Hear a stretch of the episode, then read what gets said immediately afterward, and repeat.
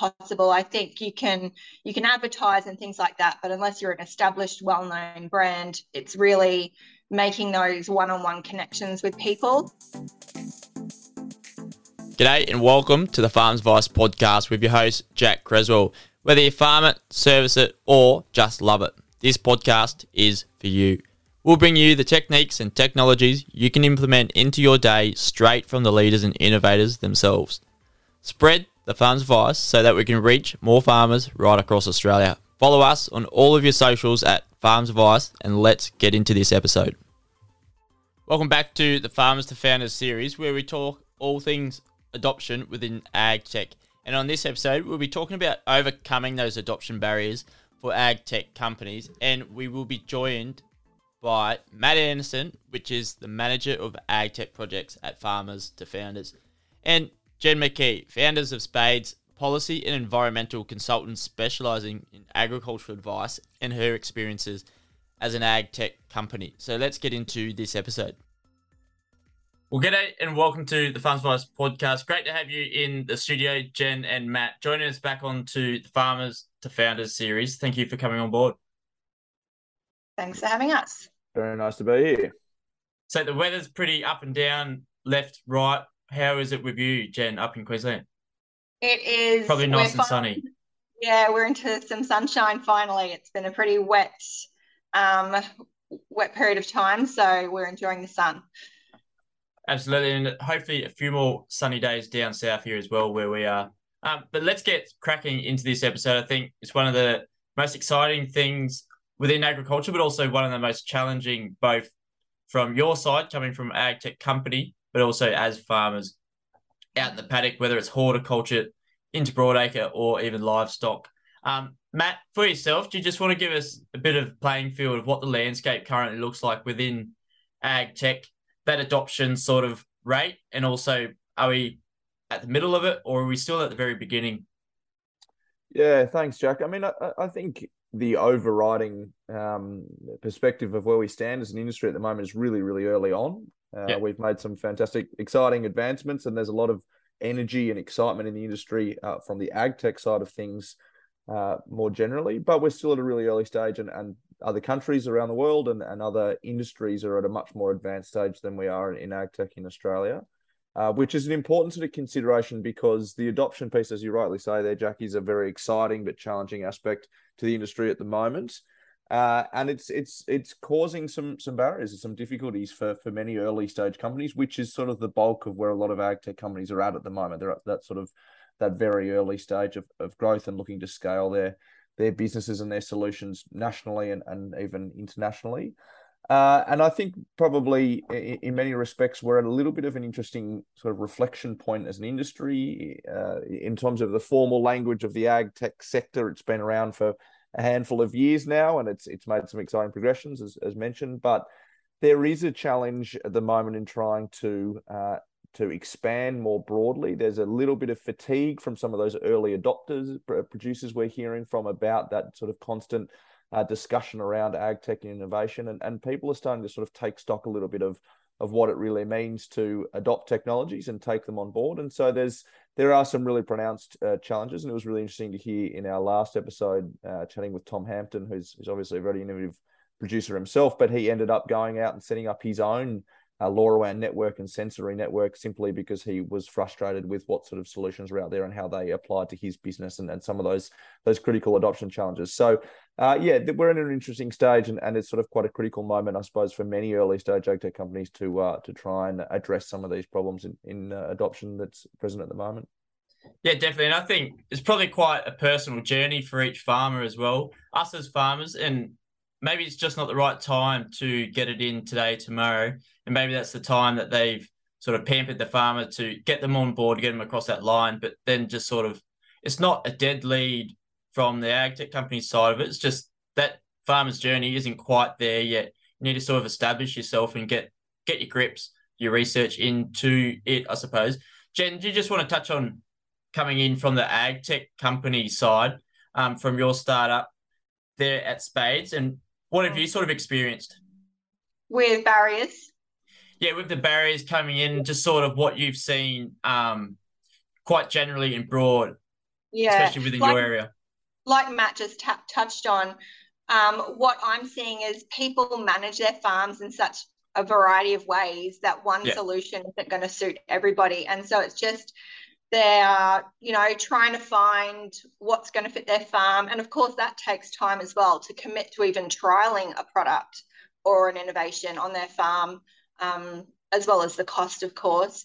Um, knowing who to trust, who's going to be around in 10, 20 years' time. They don't want to adopt something if it's, you know, going to fold as a business. Um, so yeah, there's there's such depending on who the farmer is and what they're growing or producing, it really um, can change what the barriers of adoption are to them. Yeah, I think if you copy pasted a farm and put it in a different area, you would come up with different answers, different problems. Um, even though you run it the exact same, same management um, going across there as well, just how different it really can be. Do you think, from your standpoint, that the industry or farmers, ag tech companies, it's that adoption phase is moving a bit too slow for what we sort of need to lift that benchmark up or to improve our goal? Hmm, I think we just need to give them flexible solutions.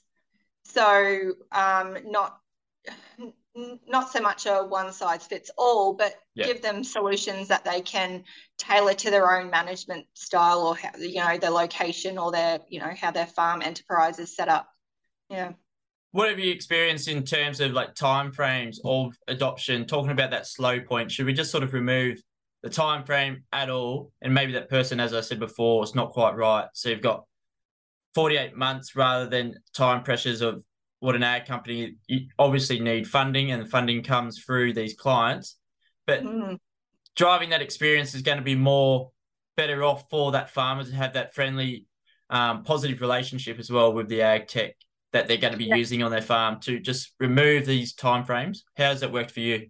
Yeah, I know I'm in for the slow burn. Like I'm yeah. prepared to stick it out, and I'm lucky in that way. I'm I'm bootstrapped for my business, so I don't have funding um, or investors um, to deal with, which has its you know positives and negatives. But I I genuinely believe in what my solution you know is providing um, better outcomes for growers, and so I'm prepared to see it through. I don't think I could put a time frame on myself. Yeah. I think if, if we were doing that, then maybe you haven't got it right to start with from a business perspective as well as your um your solution. Yeah, it's probably all well and good to put your KPIs in as a company going forward, mm. and then you step into the paddock and you've had to flip around, turn left and right just to see how everything's sort of working for that farm. Um, and as you said before, no farm's really the same, and getting that ag tech to, solution to work for them as well. That's right. Yeah. So, what are we doing right currently, and what aren't we? The broader sort of spectrum, Matt. You might want to ch- churn into this one as well, just to see um, what companies are doing currently. Is it working? Is it not currently working? And what are the possibilities moving forward? Yeah, look, I think Jen's just touched on a really interesting point that's often not uh, as commonly spoken about in tech circles more generally, and certainly in ag tech. That there's a real emphasis in an industry like technology, and particularly a very early stage industry, to grow and scale quickly and reach those those big investment figures and the turnaround figures and the 10x and the 30x and beyond that sort of uh, language. Um, and in reality, as Jen's touching on there, in the agriculture industry, the technologies which are going to be around in longer term and that are going to be more successful in terms of uh, you know the impact that they're creating for the industry are those that are going to be uh, really listening to what their customers, in, all essence, the farmers, are trying to get out of it. Um, and I think there are I've, I've had some a range of conversations with with a few other ag tech companies who are taking that very slow perspective intentionally because they're not driving a really high sales and marketing function. They're not really yeah. pushing themselves in the face of farmers. What they're doing is taking an organic approach, a word of mouth approach,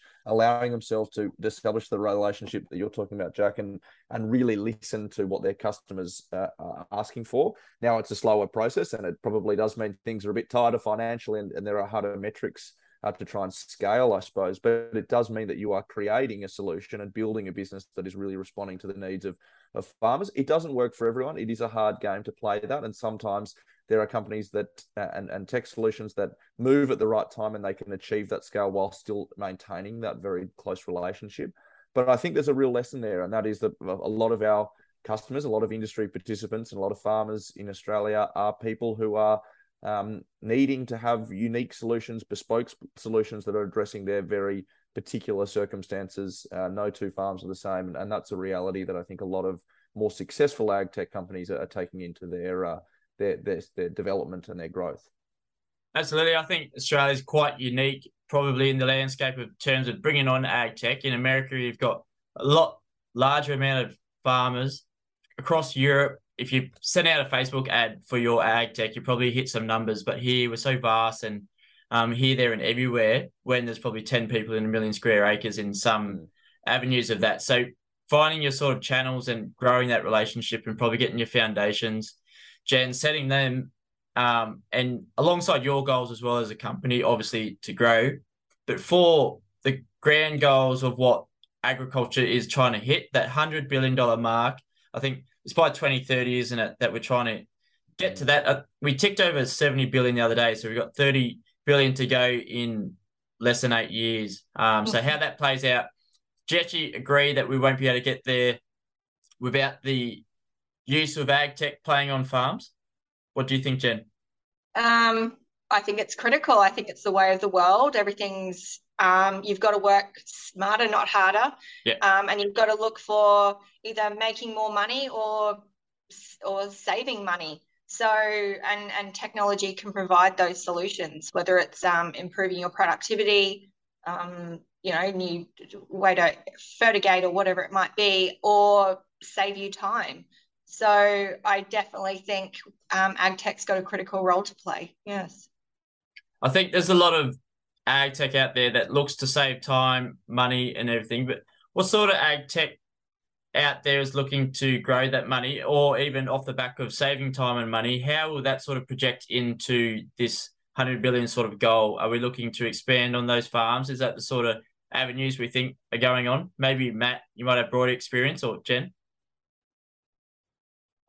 Uh, look from from my perspective, um, yeah, look, absolutely, I, I, completely agree with what Jen's saying, in, in that we, you know, technology is a vital way in which we can try to achieve these, and they are lofty goals that we've we've set as an industry, um, uh, and that you know ability to um, uh, improve optimizations, uh, input or reduce inputs, um, operational efficiency, supply chain efficiencies, uh, all those things are not only uh, potentially improved by technology, but also really critical to improve. We've seen all those sort of challenges play out in, in recent months and recent years around global pressures and environmental pressures and, and all those things that are that are increasingly uh, becoming a challenge. But I think also that that it's it's not really about uh, an ag tech solution in isolation. It's it's an it's yeah. an industry. It's a it's a growing and development developing process where you may well have one solution that can uh, integrate with another solution and create a smart farm or a smarter farm uh, or uh, you know a range of different data sources that are coming together, which is obviously a big topic of conversation at the moment. Is that integration of data? So really, the way I see us reaching those sort of lofty goals is that um, we get better integration and better technologies that can work together. Uh, to create uh, a, you know, a much more uh, aligned or streamlined or productive uh, or profitable farming system using those those technology integrations yeah, I think it will go a long way into helping us, and hopefully we can crack that hundred billion even before and have to reset that figure.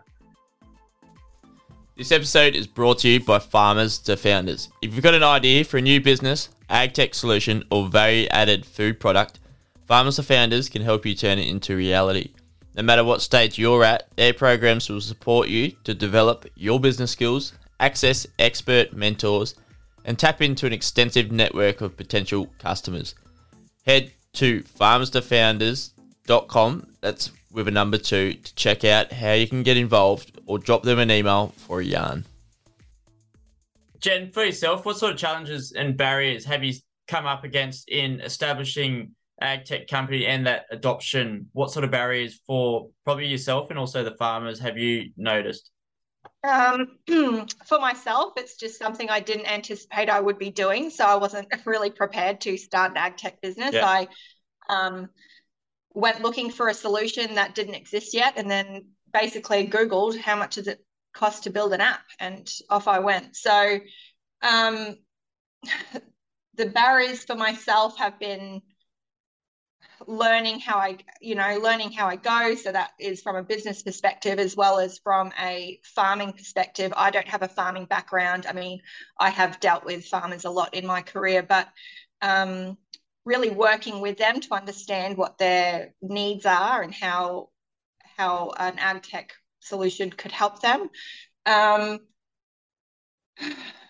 yeah, and and from a business perspective, it's um, getting out as much as possible. I think you can you can advertise and things like that, but unless you're an established, well-known brand, it's really making those one-on-one connections with people. So I yeah, I try to travel around as much as possible. I'll sign up to anything. I'll um yeah, just to just to meet people, understand what their problems are and not really like I'm terrible at the hard sell, but it's just hey, I'm here if you need me, basically. So, so trying to get better as a business, yeah. Yeah, absolutely. So when you go to an event, Jen, what do you what happens? What sort of questions are the farmers asking? They pick up a pamphlet or something. What sort of yeah. questions are they asking at that sort of initial stage without even knowing you? Um, well, we always start off having a good old complaint about regulation and the duplication and record keeping and just how onerous it is on them. Um, that's always a good starting point. Um, and then they just they know all the questions to ask because everybody does have the same issues with it all. Um, they want something that's all in one place. Um, what does it look like from an you know an entry point of view? So you're out in the paddock. You know what do I do? Um, right the way through to managing those records and and then at audit time. So they want to, they're asking, um, you know, what are all the features of the program and, you know, that sort of thing. Pretty, pretty simple stuff that I hope I can provide them with answers for. Yeah. And obviously, you sort of have your target audience, the farmers, but dialing down on that, what it, what's the audience that is more, most receptive at these events? Is it farmers themselves? They're, they're kids that have come back on farm. Um, they may be mid twenties early 20s or 30s? No, we've got a pretty um, broad spectrum of ages as well as farm sizes. And I initially had built the platform for horticulture, but now we're getting um, feedlot enterprises using it, um, cotton, grains, um, livestock, uh, beef cattle. Um, so yeah, pretty a pretty good variety of people, but mainly um, like I hate to say it, but it's the wives usually that are in charge of the the audits and the record keeping and all the paperwork stuff. So yeah.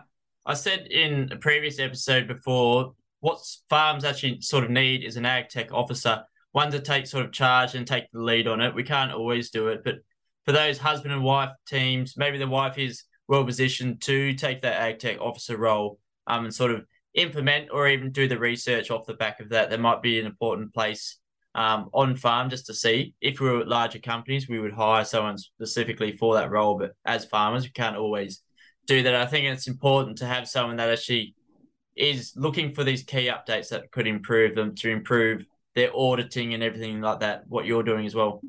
That's a great idea. Having having having an ag tech consultant like that's a that perhaps in the future that'll be a career for somebody to travel around and um, have a look at business enterprises and make recommendations for ag tech. Yeah.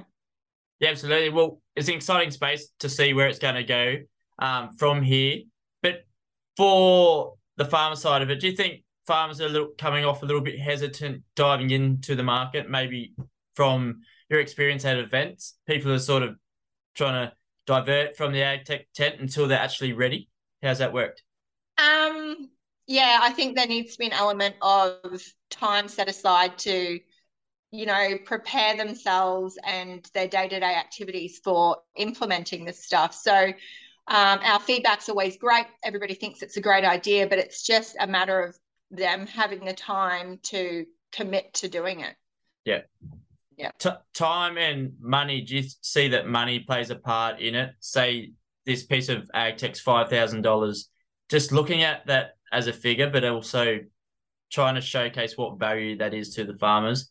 Um, but really you don't know until it's on that farm. As farms ourselves, our family farm, we don't really we don't know anything until it's working on our place. It's great to see it at neighbours and everything, but it's also great to have it on farm, see it working in real life, hands yeah, on. Yeah, absolutely, absolutely. Every dollar counts, doesn't it? So, um, it's and from from my perspective, it's knowing where that value is. So how much I charge, um, they've got to get value out of that, and I hope yeah. um, we've sort of nailed that. Yeah. Yeah, I think right through like the last five years that I've sort of been abrupt with what's going on with ag tech just to see what's coming into the space. A lot of the onus has probably been put on us farmers to uptake this information, and there has been not physical yelling, but yelling down the throats of farmers online through groups at events, um, just sort of pushing that ag tech maybe in the wrong area the, to the wrong target audience. Do you think there's a room for improvement from the ag tech company side especially from startups to the larger companies as well? Yeah, I think so because um, we need to recognize that it's not going to be for everybody. And we can't blatantly say that, yes, this is going to work for you. I think there's got to be that, um, you know, you've got to have a conversation with them rather than just a one way um, messaging. You've got to have a conversation with the farmers to understand what their needs are before you can actually recommend it. Yeah, I think jumping into this journey, we're all learning. What have you learned, and I suppose have you pivoted from what you first thought was the sort of best case scenario, and now that you've pivoted, what was that, and what was you learning from that? Um, well, it's been interesting to see how it's been applied in different agri- to different agricultural commodities. Yeah. Um, pivoting, it's it's been interesting to release the MVP, the minimal viable product. So once I have my MVP released and started onboarding paying customers, um, just really listening to that feedback and implementing what they told me they needed in in the platform. That was really important. Yeah. 100%. And as farmers, we love to learn from other farmers. Have you been able to get some solid case studies out there just to for others out there to read up upon um, that peer to peer or F to F um, farmer to farmer learning?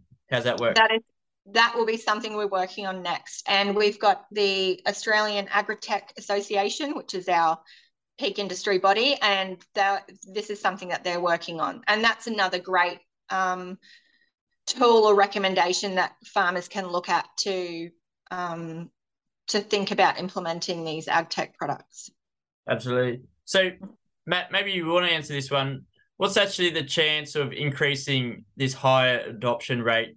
And actually, how is Farmers to Founders sort of getting around this to involve the farmers and ag tech companies to actually have both their say and sort of come together and meet in the middle um, for that successful relationship of the ag techs actually working on farm? Yeah, look, I, th- I think that the, the chance of is is really high, and there seems to be a bit of a shifting conversation to to looking at exactly the attitude that, that Jen's approaching there about looking really really closely, establishing those relationships with producers, listening and hearing the feedback, and establishing a bit of a feedback loop so you can continually just sort of iterate what you're doing based on based on the the information you're hearing and the responses you're hearing.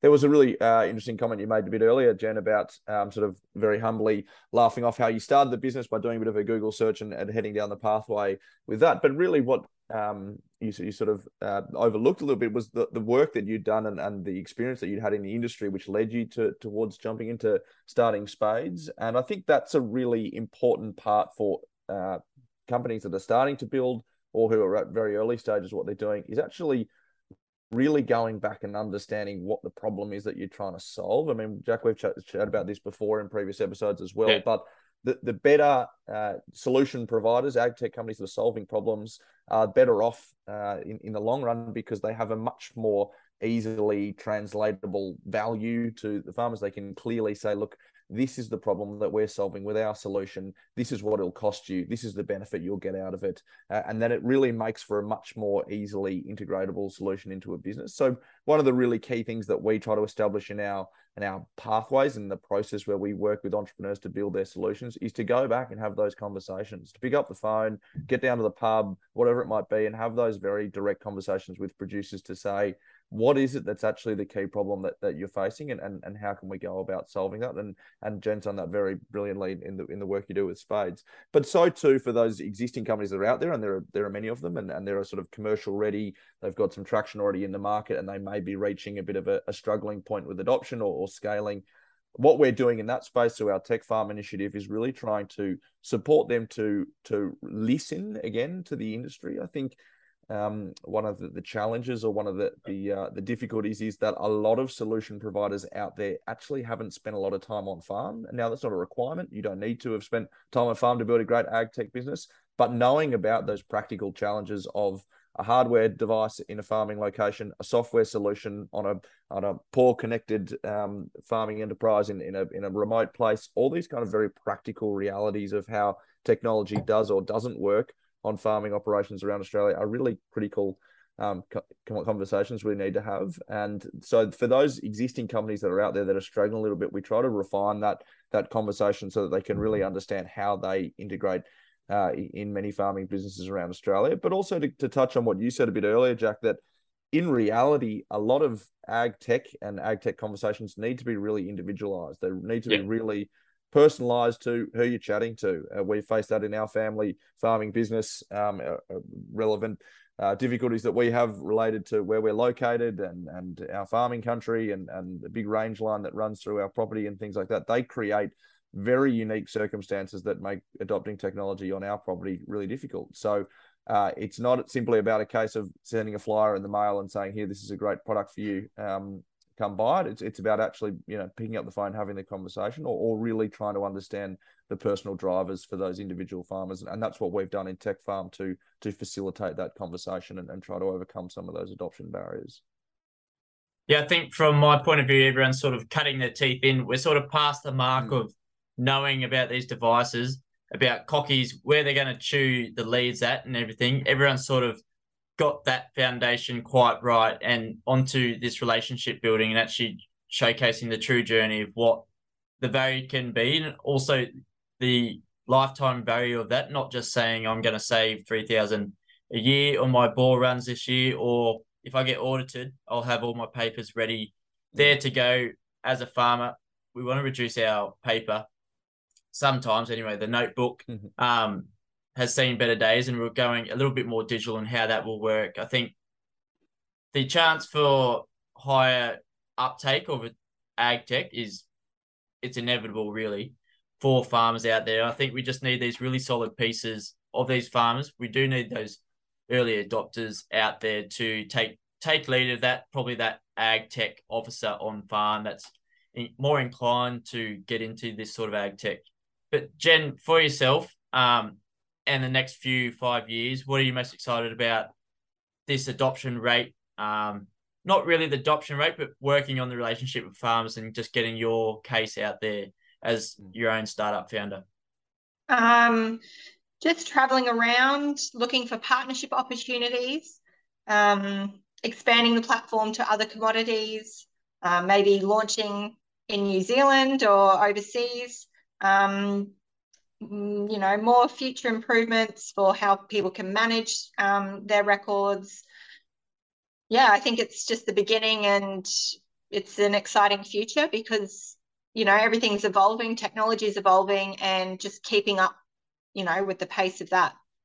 That's probably an important one we might have missed in the conversation just before, but you talked about collaborations and how that may take place within yourself with Spades and other ag tech out there, uh, mm-hmm. dashboards and everything. How do you see collaborating within ag tech and taking down those sort of competitive barriers, I suppose, and yeah. being in line with each other?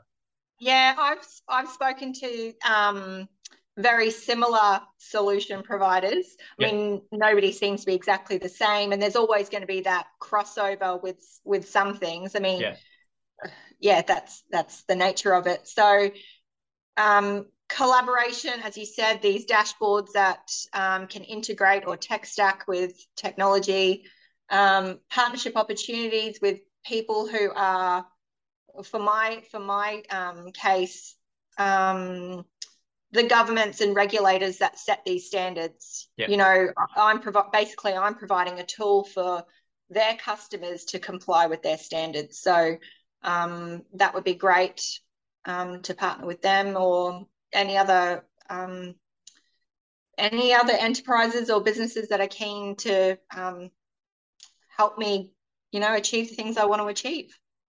Yeah, so I think that's probably a great way to play it. When I do these episodes talking about ag tech, how it really helps farmers driving down, I have the trouble of splitting the two episodes um, of how it helps farmers, but also that journey of building your own ag tech as a startup founder. But luckily for this episode, we'll get stuck into it and we'll just get a bit of a glimpse, Jen, into your background. How did it all start um, out into the agriculture industry? Okay, I grew up and I still live in Innisfail in North Queensland. So it's a um, farming community, lots of bananas, sugar cane. Um, I'm not from a farming family. However, um, I went to uni and did environmental science. Um, on uni holidays, I packed bananas, that sort of thing. Uh, I got a job um, when I graduated in state government doing natural resource management. So um, the nature of that was working with farmers. Um, uh, I also did some biosecurity policy and I did about 13 years of state government public service and I was looking for something new to do and um, a friend of mine who was a farmer, she mentioned that um, I could help growers with their audit requirements and environmental management plans, things like that. Um, so yeah, that was the sort of base of my previous career. And while I was out doing some work, um, a, a, lot of growers were telling me what their problems were with um, the duplication of record keeping and the paperwork that they have to do and the hours that they're spending every week and um, weeks at a time preparing for audit. So I thought there would be a digital solution for them existing, and there wasn't. So I basically Googled, you know, how to build an app, yeah. which I didn't do, just to be clear. I'm not a software developer. I commissioned that to be done. So yeah. Don't worry, I've done that before as well. Um, but for yourself, what what got you across the line to get into it? Maybe looking it up on Google or did you have that one sort of case study, your friend that was a farmer that you could sort of, hey, does this work? Are you looking mm-hmm. for this? What? Yeah, sort of I spoke in those early days um, while it was still just an idea. I spoke to a lot of farmers, and the more I spoke to them, they thought they really sort of um, cheered me on, said, "Yeah, this is a great idea. This is definitely needed." And so, yeah, the more I um, built it out of you know what is needed from an um, sort of data or record input point of view. Those features along the way for managing records and non-compliances, documentation, things like that, right to the audit um, perspective. Um, yeah, it's been a really great um, journey. Yeah. Absolutely. And when, when did you actually start this journey, Jen? Um, about two years ago. It yep, all so you've come off. leaps, bounds, and spades from where you were two years ago. Um, yeah, res- resigned from my job. And on that job, probably through your exposure to was it 13 years in public service, dealing yeah. with regulations, policies. What sort of information, knowledge do you think you brought across through your ag tech startup, but also to the wider community of what agriculture is?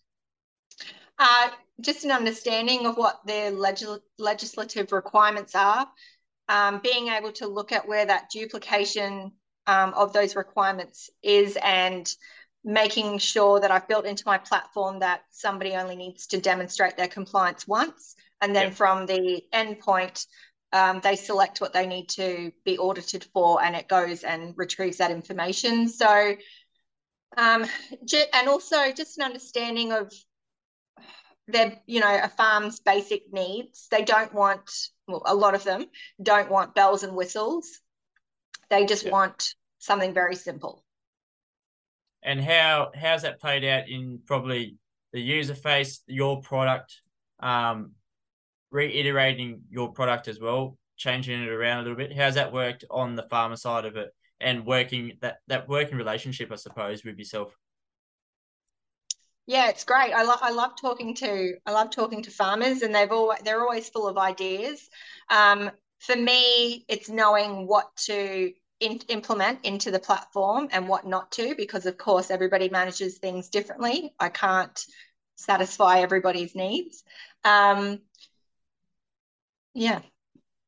What about compliance and regulations? Do you think farmers are up with the latest updates, I suppose, for what they need to be cl- compliant with, depending what sort of sector industry they're coming from? Um, I suppose farmers may leave this to the back end um, of it. We we don't enjoy the office. It's no um, everyone knows that farmers aren't office savvy, not savvy, but we don't enjoy the time in there. How do you think this plays out for yourself? Yeah, it's, it's a lot to keep on top of. Like this is, yeah. You know, to be um, across all policy regulations, new standards, you know, workplace health and safety, um, food safety, biosecurity requirements, um, market access. It's a lot. Yeah. Like I really am impressed with how farmers have to grow produce or um, you know, food, run a business, have employees, and be on top of all these regulation requirements. So um, I hope that what I can do um, as part of the service of this subscription platform um, is making sure that the records that they keep are satisfying, you know, changing and updated regulations. Yeah, I suppose, like you said before, once you initially get that done, and if it is digitally, it's ongoing, and you can just go back through and update it. It's not paper based, um, and you're going to be further ahead and prepared if you are going to be audited. And being audited is probably a big thing for farmers, especially within horticulture, a little bit closer to consumers as well. Yeah, definitely is. It can take them a few weeks to get their paperwork ready. Yeah. Yeah, yeah and an audit can take days. So yeah. yeah. Absolutely. So for yourself and your product at Spades, what have problems, challenges have you encountered along the way with your product leading towards um, adoption of it? Okay. Well, every farm's got different ways of managing things. Um, I'm hoping to keep the platform as simple as possible to and, and, flexible as possible as well so that they can manage things the way they want. Um, we've mentioned before, everybody, you know, it's not going to suit everybody, and that's yeah. fine. Um, yeah, just giving them the basic thing, basic features of what they need in a farm office. So you spoke about minimal viable product before MVP. Can you actually, for those that may not know what that means, can you touch on that and what that meant for you and your product? Okay.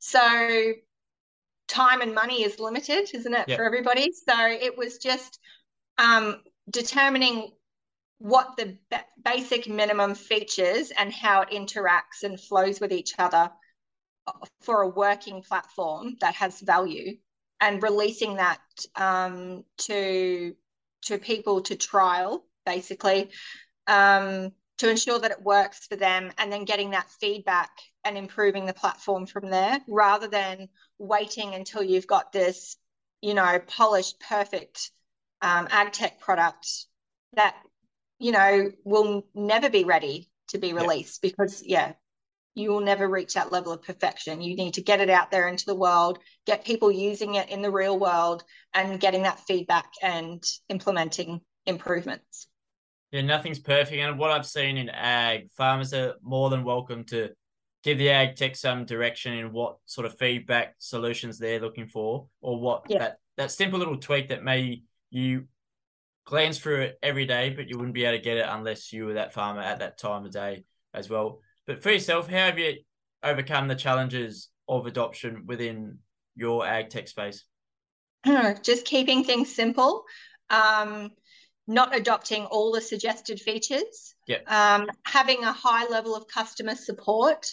So, depending on the business, they might need um, a lot of interaction and training and things like that. Whereas we've had other people who sign up and they refuse, you know, they don't need training, it's pretty basic. And just listening and welcoming feedback and criticism. Yeah. Yeah, I think yeah. that's probably a poignant one is taking on the criticism um, and turning it around for that farmer. And I think if you do that, you'll be able to have a long term relationship. Um, quite vital. What sort of channel channels for yourself um, have worked in attracting different areas of farmers um, going forth? Yeah, uh, word of mouth is always yeah. the best one. Um, getting out to grower events. So if there's a um, the Hort Connections in Brisbane was great. Um, talking to industry bodies, yeah. um, people like Matt, you know, just getting the, the word out there rather than that direct marketing. It's more about, you know, forming those connections with um, people in the industry and, you know, having, you know, word spread a bit, you know, naturally. Yeah. And moving into it, you spoke about you were bootstrapped um, with your company and mm-hmm.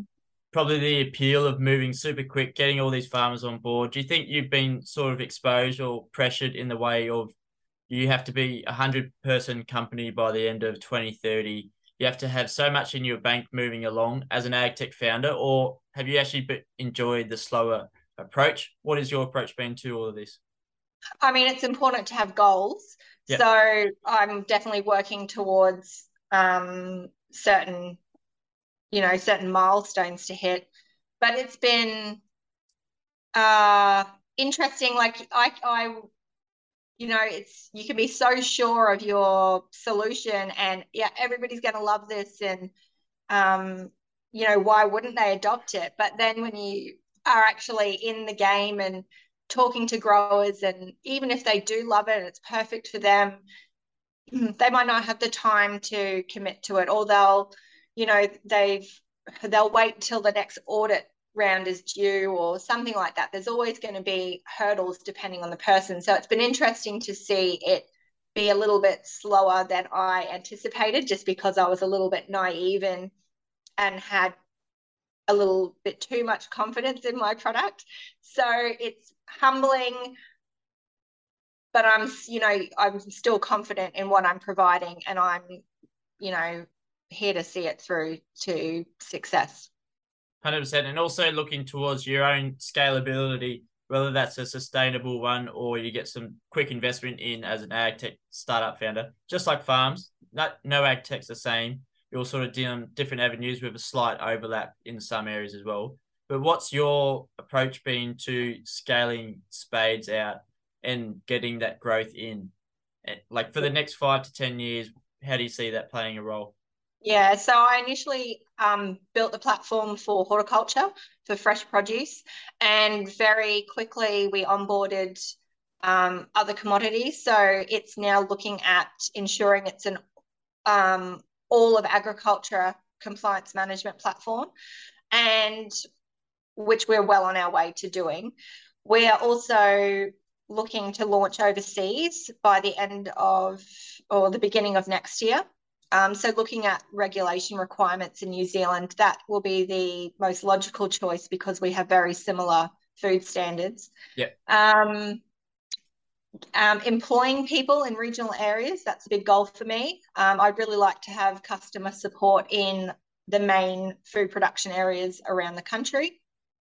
Um, yeah, just see where things take us. Yeah, I think it's a very similar story, not the ag tech itself, but how AgTech is looking to bolster these regional communities. And it really is playing a solid role within Australian agriculture, but also the regional community of where they are and where you are there in, in Innisfail. Um, but for yourself, as an AgTech founder, do you think the statement of solutions looking to find the problems uh, rings true for too many others out there. They've got the solution yeah. and they're looking to find that farmer's problem and just sort of plug that hole with a it's a square peg going into a round hole. Yeah, I mean that's going to happen in every industry. People will look for market opportunities. Yeah. So I know, I mean, I know some really good software platforms or ag tech that are their founders are software developers. Yeah. Um, and they've seen an opportunity to you know make a living um, but it's yeah you've got to have that good understanding of the farmer's perspective like you do like no matter what your background is um, you know what your qualifications are you need to spend time with the growers and producers to understand their needs otherwise it's it's not going to work hmm. yeah definitely and when you were growing spades what sort of problems were you aware of initially, maybe through that friend of a farmer? the farmer that was a friend. I mean, yeah. So you know, just their just their frustrations and coming back to compliance, keeping up to date. Right. Yeah. Getting yeah, their the book work in order. Yeah, it was a lot. And when I saw um the yeah, the amount of paper they go through and when COVID came on board and they had to keep records for for that, like it it is insane. Some yeah, some farm businesses, the amount of records they've got to keep. And when you look at these ag tech, you sort of need to look at them as half an employee, quarter of an employee, filling a role, keeping you up to date. And with compliance, where we are going, consumers are wanting more, but we're going to be having to showcase our compliance as well, especially when food's going to that consumer in the back end.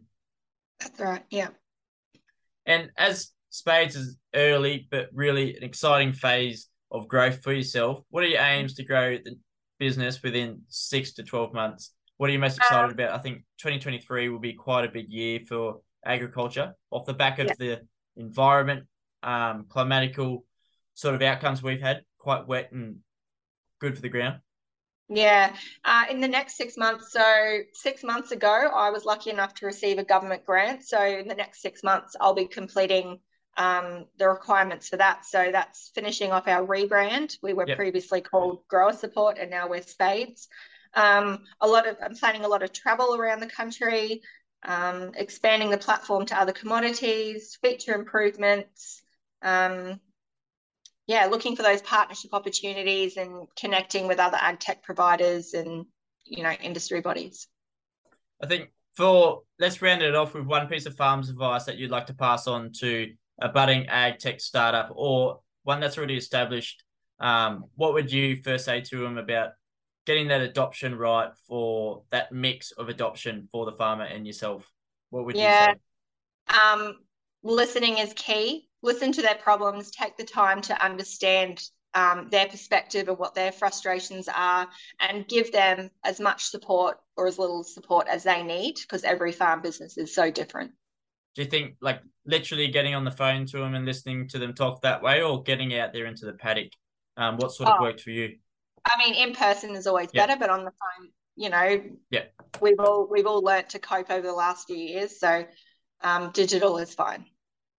Absolutely. Well i think for this episode it's been unreal to see your transparency in growing an ag tech startup. I think it's amazing what you've done but also the way you've done it and where it's going for Australian agriculture. Regulatory and also compliance is huge within farming. Um, and also, Matt, do you want to round it off just about that adoption um, within ag tech and Australian agriculture? Where do you think it's going? Uh, let's go a bit further afield, down to five years. Where do you yeah, hope well, it to be? Yeah, look, I, I mean, I'll, I'll, just say uh, in, in, closing as well, just to respond what you were saying there before a bit, Jack, that um, it's actually really refreshing to hear, hear you speak uh, as you do, Jen, about your approach and, and your transparency and the sort of steps that you've taken. You'd be surprised how many uh, ag tech companies that I chat to that really haven't uh, taken some of those really critical steps that you have to really understand your, your customer and, and your and the farmer and, and the and, because uh, I don't know what I'm doing. well, no, it, it's it's it's really good practice, and I think it's it's set you up really well with with the, the amazing amount of growth you've had in the last two years with with the grower services with spades, and, and also now going forward, it's, it's a fantastic time for you, and, and I think you're uh, you're heading in a, in a really fantastic direction. And what's something that really stood out for me there as well is that um, I mean a lot of uh, ag tech founders, uh, be it whether they're tech developers or farmers or students, researchers, whoever they may be uh, are often really tied and passionate about the solution they're building, which is a fantastic um, thing to have. But you need to be really, really willing to to hear the feedback and and make some changes, and sometimes cut out that feature that you thought was the game changing bit, or make those little changes because you're hearing it constantly back from from your audiences. So really being able to be a bit of an open book and, and make those changes as as you uh, as you hear them. And which obviously, Jen, you've taken that uh, really fantastically in your own development, and that's that's clearly been a, a factor of, of your growth and success. Um, Jack, to your question, look, yeah, I think in the next five years, one of the, the really critical aspects we're going to see is that um, that there's going to be a need and an expectation for farmers and producers and growers to actually really get on board with the tech movement, whether they're kind of early adopters or innovators or not. I, I, think we're going to start to see things like markets start and, and finance and regulation and government start to expect that there's really good on-farm practices around data collection and and record keeping and and those kind of uh, expectations. And so, if you haven't yet uh, gotten an app like Spades, if you haven't yet got a, a record keeping uh, piece of software, if you haven't yet started to collect and, and collate and analyze data on your farming operation, in the next five years, you really will have to. Otherwise, you'll start to lose out a bit in some of those some of those areas where um, you, you know you might be having to respond to a to a higher higher authority or to market forces or trying to get the the best bucket at the sale yards or um, uh, you know, the grain bin or whatever it may be. So I think in the next five years that that rate of adoption will increase quite significantly because, uh, quite truthfully, I think you, you, farmers are going to need to to get on board if they haven't already uh, and start to really uh, assess all those options that are out there. Absolutely. Do you think before we go that policy will be a key driver in the next five years of getting this out to farms for uptake? Maybe you need the single dashboard to know what your weather's doing, you're spraying, and also have that compliance all tied in. Do you think that would be a key driver? Might be a good comment from both of you as well. Oh, for me, absolutely. I mean, I'm I'm no compliance expert, but I think that's that's really heading uh, the way that we're heading. I think there's going to be some significant amount of of boxes to tick and red tape and things to to uh, be uh, able to meet in, in the standards basis, and, and we're seeing this uh, start to play out a little bit with with uh, compliance and regulatory requirements coming in on climate and environment and the practices you're taking on farm uh, and the, the, way that you're um, you know handling your livestock or handling your fertilizers or handling the land that you've got uh, I think we're really heading that way, and, and, and I think it's only going to increase. I think the other thing that's going to be a really big player is the is the consumer. Uh, we're chatting a little bit about horticulture industry, how it's a little bit closer to the consumer. Um, as consumer expectations change, as their preferences change, as what they want to eat changes, and how they yeah. want to eat it, that really feeds back to um, practices on farm quite quickly. Uh, and that can really start to drive uh, how technology is adopted as well back there. So I think those two key factors are going to be really, really big drivers going forward. Amazingly put. Jen, did you have anything to say about that for the key poli- like policy driving what farmers uptake?